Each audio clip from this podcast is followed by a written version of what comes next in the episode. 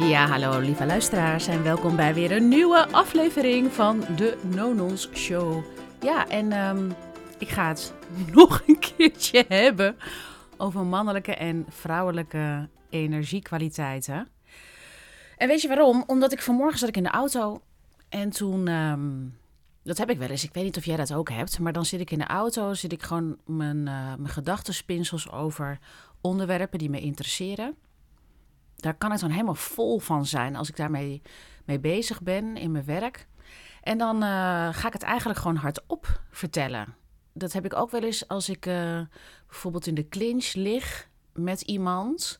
En dan uh, ga ik eigenlijk alles vertellen wat ik heel graag wil zeggen. Maar dan niet tegen deze persoon, maar gewoon hardop. En um, ja, ik dacht, weet je, waarom zou ik dat in vredesnaam hier alleen maar in de auto delen? Met niemand. Het is de bedoeling dat ik dit gewoon met de wereld ga delen. Dus, uh, nou, toen heb ik het op stories ook gezet van, uh, ik weet niet of jullie dat hebben.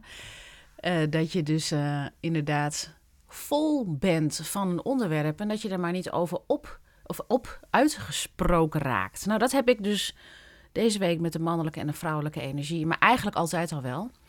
Um, ja, dus, en dan en dan ben ik nu een beetje stilletjes, want ik weet nu, oh ja, nu gaat het voor het echt. Dat is ook altijd zo debiel. Dat je dan uh, um, weet, oh ja. En dat hebben trouwens ook heel veel mensen als ze in de podcast komen. Dan heb, je, heb ik gasten en dan ga je zo tien minuten eerst even kletsen, even landen, even een beetje contact maken. En dan uh, voel je alle twee even lekker zo. Nou, oké, nou, zo lang, boem, gaat het ding aan. En dan gaan, we, gaan mensen toch in een andere modus, omdat je uh, het gevoel hebt van, oh ja, nou moeten we performen of zo. Anyway, ik heb deze aflevering heb ik um, genoemd braaf gedrag leidt niet tot leiderschap. En um, ja, dit is eigenlijk uh, voor mezelf. Dat als ik mezelf niet uitspreek over dingen die ik belangrijk vind, um, dan hou ik het maar in en dan, ja, wat heeft dat nou weer voor zin? Dat is eigenlijk een soort braaf gedrag vertonen. Dus dat je niet eigenlijk echt je, echt, echt, echt je mening deelt met de wereld. Ja, wat eigenlijk, je, wat ik ook geloof, hè, dat je potentieel niet benut. En um, ik zie dat dus ook heel veel om me heen. Zowel mannen als vrouwen. Want we, we leven eigenlijk in een soort klimaat of tijdsgeest. waarin er van alles boven komt drijven. Dat is echt prachtig natuurlijk. Vrouwen die zeggen: Ja, hallo, uh, we, we pikken dit niet langer. Er is seksueel overschrijdend gedrag. Um, nou ja, die hele MeToo-beweging in eind nou ja, 2017 was dat, geloof ik.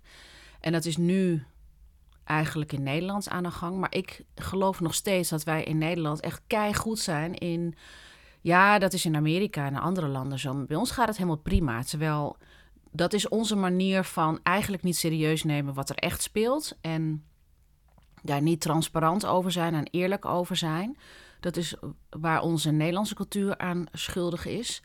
En ik ken heel veel mannen. En ik ken ook heel veel mannen die gewoon gezonde, mannelijke mensen zijn. Laten we het maar even zo noemen. Die echt niet um, uh, vrouwen wat willen aandoen of uh, uh, respectloos doen. En dan ken ik heel veel vrouwen. En als ik dan met hun praat, en ik ken heel veel vrouwelijke coaches. En als ik dan met hun praat, zeg ik: Heb jij mannelijke klanten? Nee, nee, nee, ik heb geen mannelijke klanten. Weet je wat, ik doe het alleen met vrouwen. Of ik doe het alleen met vrouwen. Nou, lekker dubbelzinnig. Nee, ik, ik werk alleen samen met vrouwen, want ik vind het. Uh, ja, ik vertrouw mannen niet echt. Weet je, ik heb een keer een, een klant gehad. En dit was een dame die, uh, die masseerde. Uh, die, nou, was, die gaf massages. Ja, en toen zat die man toch een beetje aan me. En toen dacht ik, ja, nee, dit gaan we niet doen. En weet je, dit is dus het hele fucking ding. Het hele fucking ding is dat um, mannen niet weten wat vrouwen nodig hebben. En ik heb het niet over dat, um, dat mannen uh, heilige boontjes zijn en dat ze, um, ja, dat ze niet weten wanneer ze eigenlijk de grens overschrijden. Maar er wordt door vrouwen ook niet helder en duidelijk uitgelegd. Dit niet. Ik wil dit niet. En dit zijn de verwachtingen. Dat we gewoon heel stellig zijn. Heel veel vrouwen ik inclusief, ik vond het altijd eng om echt te zeggen wat ik vond van dingen. Omdat ik bang was dat ja, er iets over werd gezegd, maar ook dat ik een soort toestemming nodig had om mijn mening te kunnen uh, delen. En ik denk dat dat een soort onbewuste opvoeding is, onbewuste signalen die mensen doorgeven aan elkaar. Aan, aan ja, als je kijkt maar op social media of de, de mediawereld. Maar ik kom er steeds meer achter. Kijk, je kan als man of als vrouw kan je. Um, kijk, bijvoorbeeld, ik vind het belangrijk om dit soort dingen te bespreken. Hè? En niet zozeer ik ben in favor of vrouw, ik ben in favor of man. Ik denk dat we daar ook eens van af moeten stappen. Um, maar ik vind het wel belangrijk.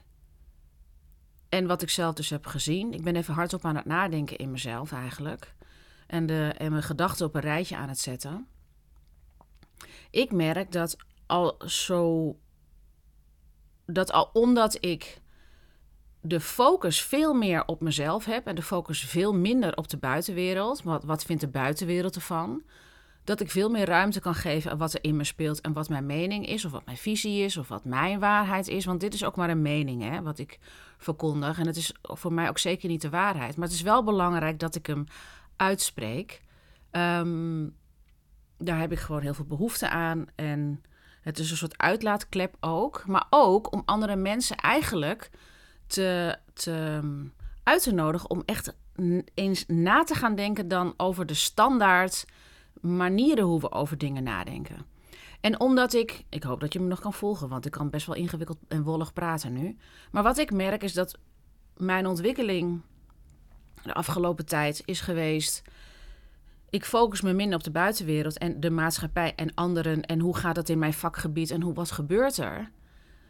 En dat ik me daar dan aan conformeer. Dat is hè, dat je dan toch niet eigenlijk je observaties deelt, waardoor eigenlijk, en dat doen we met z'n allen, met z'n allen kijken we naar buiten. Oh ja, wat speelt er eigenlijk? Wat zijn er voor dingen? Wat is de mening? Wat is de algehele visie over bepaalde dingen? En dan gaan we ons aan conformeren en dan houden we onze mond dicht. Ja, en ik heb zoiets van, kijk, het gaat er niet over dat je de boel in de fik steekt en dat je activistisch wordt, maar het gaat er wel over dat je kritisch blijft nadenken over bepaalde dingen. En ja, als ik, als ik dus om me heen zie hoe mensen praten over masculine energie, maar ook over mannen en vooral vrouwen over mannen, dan vind ik dat ehm, heel jammer. Want de ervaringen die we allemaal, ik denk als jij vrouw bent en je leest, je leest, je hoort deze podcast. Ik weet zeker dat je wel eens grensoverschrijdend gedrag hebt ontvangen, meegemaakt. Al was het een opmerking waar je van dacht: sorry, uh, maar dat je dan gewoon heel beleefd je mond dicht houdt, want het was op werk, of het was een buurman, of het was whatever, een kennis. En dat je dus om de goede, onder het mom van de lieve vrede bewaren, dat je het dan niet zegt van weet je, ik vind het eigenlijk geen gepaste opmerking wat je plaatst. En daarmee geef je dus duidelijk aan, ik ben er niet van gediend. En dat is wel nodig om informatie te geven aan die persoon die misschien niet is ingetuned en niet sterk empathisch is of niet um, want het is echt niet zo dat, dat heel veel mensen met kwade intenties rondlopen. Sommige mensen maken een grapje. Maar ja, eh, sommige dingen zijn gewoon niet meer grappig. um, maar oh, aan de andere kant, oh kijk, ik sprak toen met het hele gebeuren met het Boos en Fara. Nee, was het niet de Fara? Je moet dat denken aan Boos, maar dat is Bart Boos. Maar niet uit. Um, uh, toen met dat, die boos-aflevering met uh, Talpa.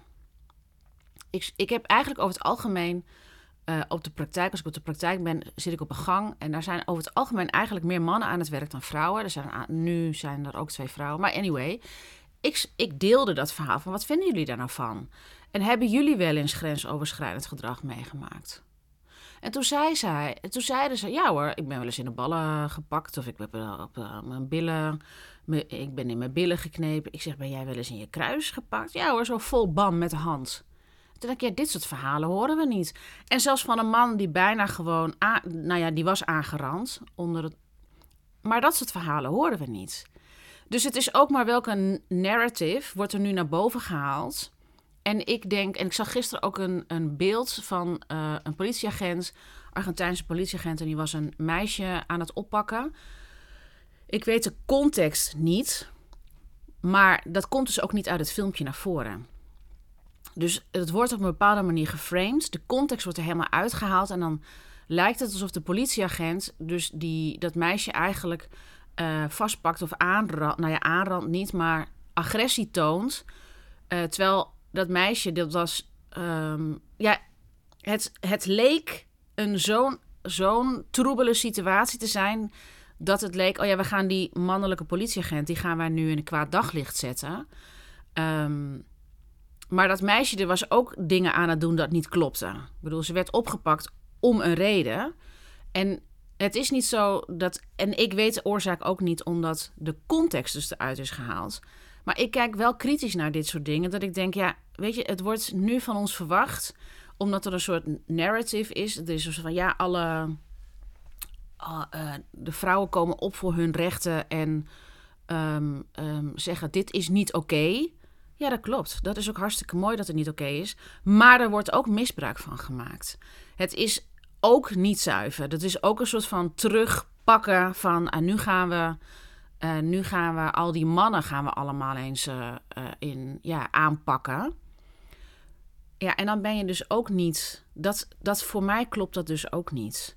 En het is altijd een soort over en weer met ehm, dat we eigenlijk tussen het mannelijke en het vrouwelijke dat het zo lastig is om echt een verbinding te maken. Want ik zei dat gisteren ook al. Hoe ik het zie is dat wij totaal verschillende wezens zijn met verschillende behoeftes. Kijk, vrouwen vinden het heel leuk om samen te kletsen en op die manier dingen te verwerken. Nou, ik moet niet aan mijn jongens vragen of aan mijn man vragen om een gezellig gesprek te voeren, om bepaalde dingen te verwoorden en te verwerken. Want die behoeften hebben ze gewoon niet. En er zullen mannen zijn die dat zeker wel doen. Um, maar ik merk wel dat er een andere manier van, andere behoeftes zijn of andere manier hoe je met dingen omgaat. En we kunnen dus niet verwachten dat mannen vrouwen worden, maar ook niet dat uh, vrouwen mannen worden. En ik ben ook niet van, nou dan gaat de vrouw maar weer heel erg vrouw worden en de man heel erg vrouw. Een soort traditioneel patroon met de vrouw moet overgave tonen en zich laten leiden door de man. Dat vind ik ook weer heel eendimensionaal. Ik bedoel, een mens is complex. Een mens is uh, naast man of vrouw gewoon een mens met behoeftes. En ik denk dat het altijd belangrijk is voor beide partijen om, om je te kunnen uitspreken, om je behoeftes te uit te kunnen spreken. Om te kunnen zeggen: Dit is wat ik nodig heb. En niet aanvoelen. Hè, vrouwen voelen veel te veel aan, vind ik. En die vragen niet gewoon op de man af: hey, wat, um, wat heb je nodig? Of, of uh, wat maak je nu zo zagrijnig? Of in plaats van dat je tiptoeing around de andere persoon gaat zitten, omdat hij misschien niet uit wat hij uh, echt voelt, dan kan een vrouw gewoon vragen van, goh, wat is er aan de hand? En als die persoon nog niet wil praten, dan moet je gewoon ook verder je eigen gang gaan en niet gaan zitten bemoederen of, oh, misschien heb ik het verkeerd gedaan. Want dat is wat veel vrouwen, wat ik veel vrouwen zie doen. Er is nog een ander ding wat, ik, wat me ook opvalt is, ik, las laatst in de krant dat uh, in de helft van deze eeuw, 2050, zullen de helft van de huishoudens in Nederland bestaan uit alleenstaanden. Ja, en mijn idee daarover is wat ik dus ook zie, wat ik net had aangeraakt, of heb, ja, heb, uh, um, uh, hoe dat, over heb gesproken, is ik heb het gevoel dat mensen steeds minder um, bereid zijn om de verbinding op te zoeken met een ander iemand. Omdat er veel teleurstelling is, omdat um, er een verharding is, over het algemeen sowieso. En dat, dat mensen het heel pijnlijk vinden om je open te stellen voor iemand anders. Want een relatie hebben met iemand anders gaat over dat je, voor mij, dat je het leven wil delen met een ander, met een man of een vrouw, ligt eraan wat voor seksuele geaardheid je hebt. Maar het is daarin dus wel belangrijk dat je durft te communiceren, dat je gevoelsleven durft te uiten, dat je gedachten durft te uiten, dat je het gaat niet alleen maar over oh, we gaan samen allemaal lekker gezellige dingen doen. Dat is ook leuk en dat hoort er ook bij. maar ik denk dat in essentie een relatie gaat over dat je gelijkwaardig met elkaar kan delen. Ehm, ja, waar je behoefte aan hebt. Of dat je gesprekken kan hebben over een aantal dingen. Maar dat je vooral jezelf laat zien. En als je dat niet durft, dan kan je dus kiezen van, nou ja, dan ga ik gewoon maar alleen zijn. Terwijl het is zo leuk als je met iemand anders kan zijn.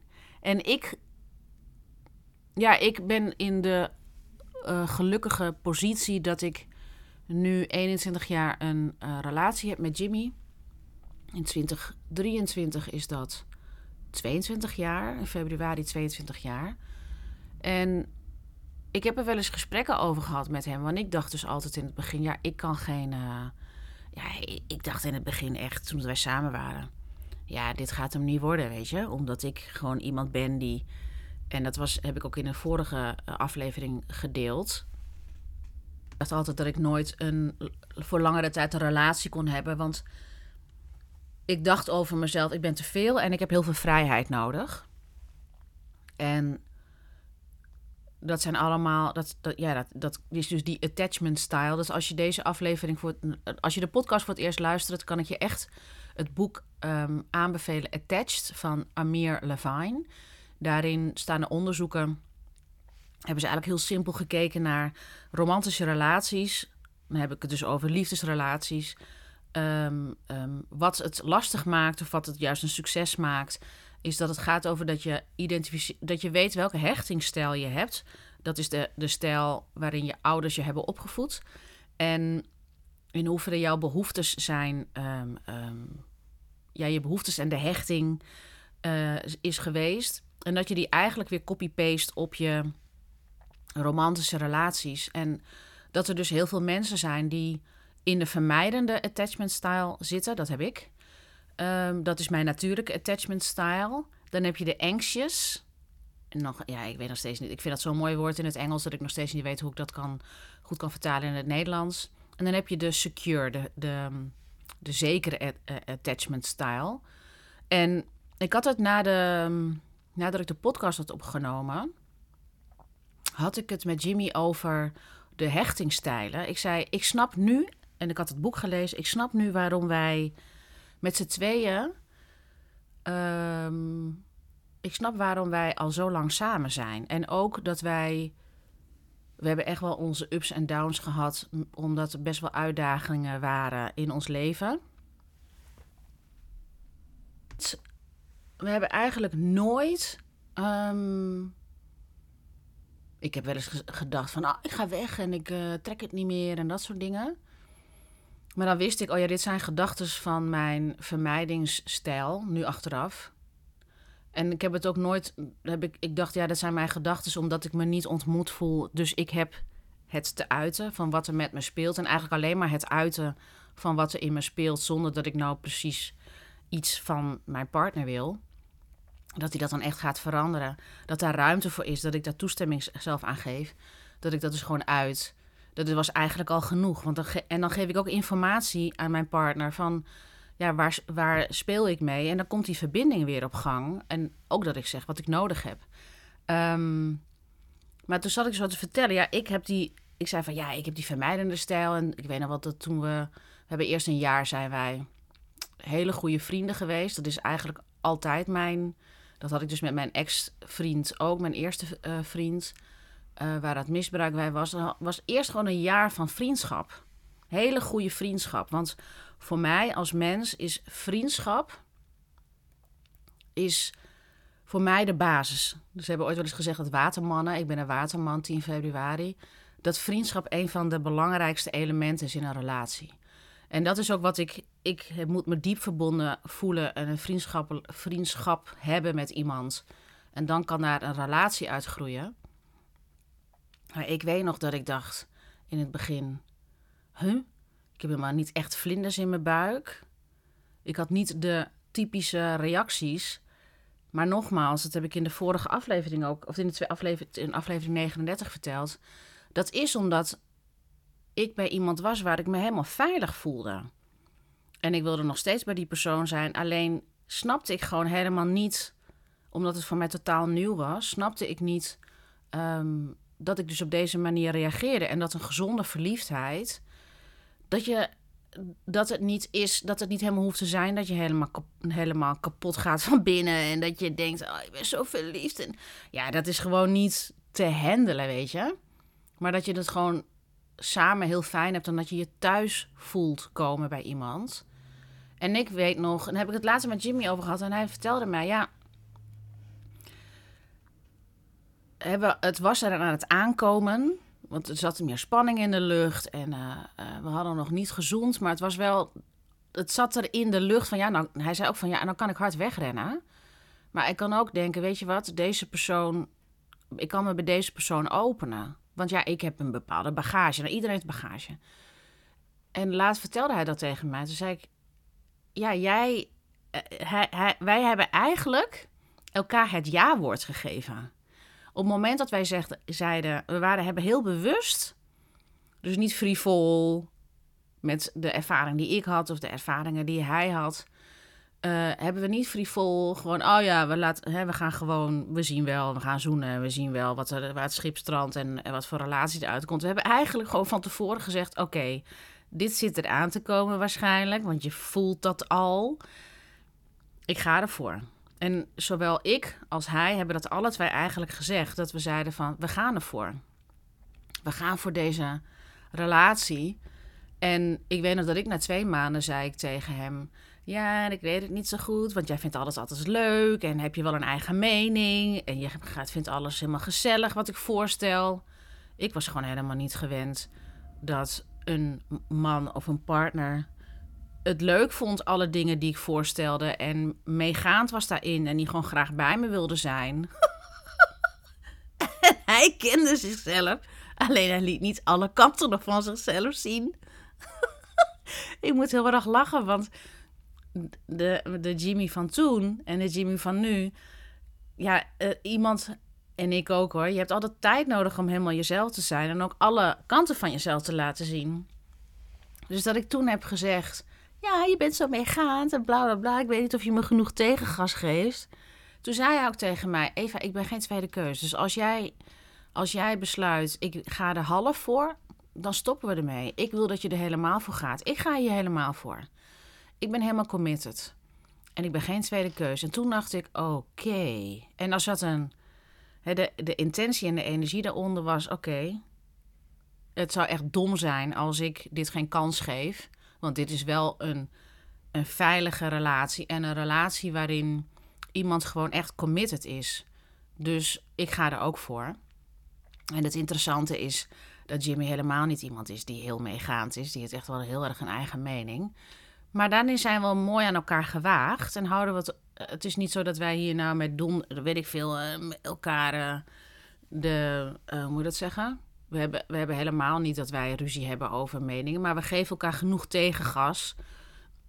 maar het doet, dat doet er niet eens meer toe of zo. Het is, het is, we zijn twee autonome mensen die bij elkaar zijn. En ik zie steeds meer dat ik deze relatie heel erg waardeer. En ook de efforts die we er alle twee in stoppen.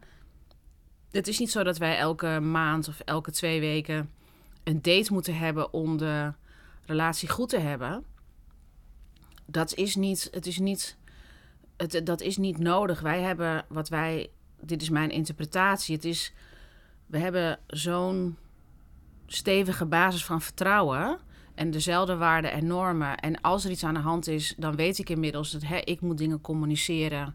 Ehm, en dat is mijn aandeel.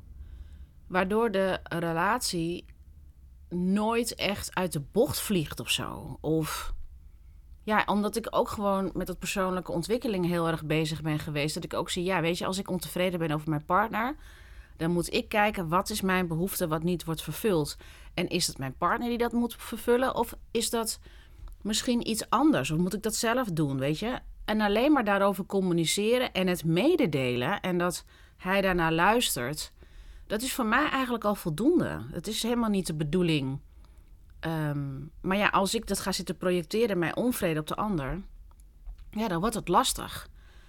En dit soort dingen en ook het, uh, het contact met andere mannen en daar eigenlijk gewoon open durven spreken over behoeftes of over je innerlijke belevingswereld, dat maakt dat je de gezonde mannelijke energie, dat je die kan ontvangen.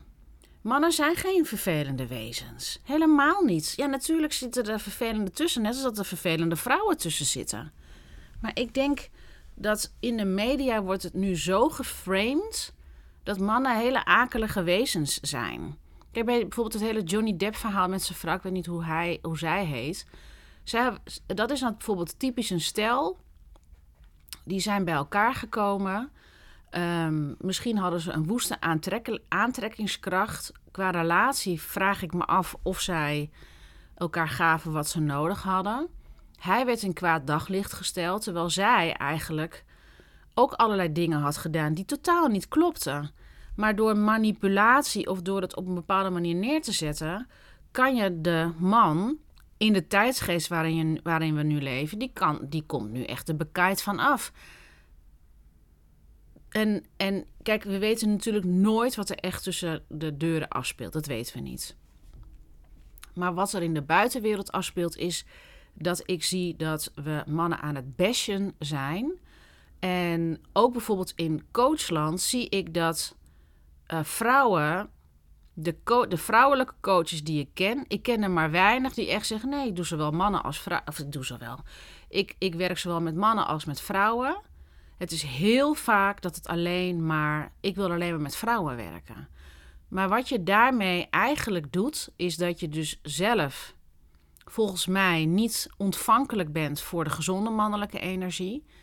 Dat je mannen kan ontvangen.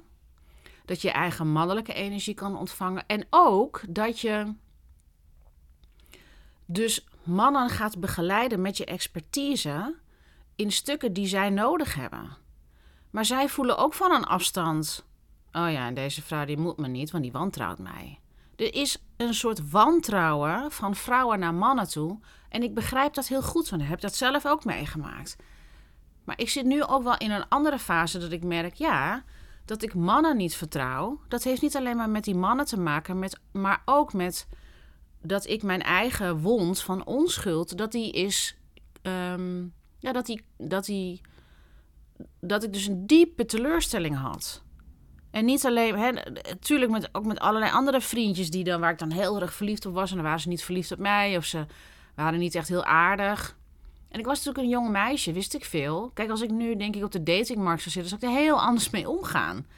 En niet zo persoonlijk nemen dat de ander mij niet leuk vindt. Ja, ik vind het heel kut. Ik vind ook, en dat kan ik ook dragen. Het is kut. Maar het is niet het einde van de wereld, want er zijn nog veel meer mannen.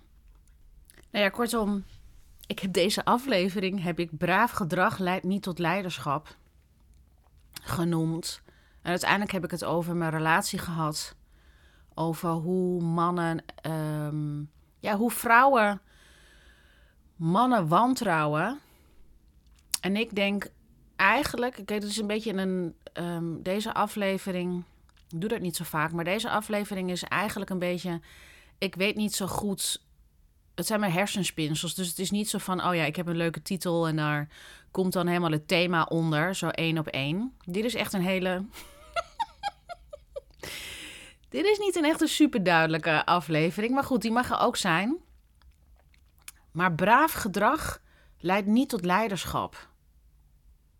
Hoe denk jij daarover?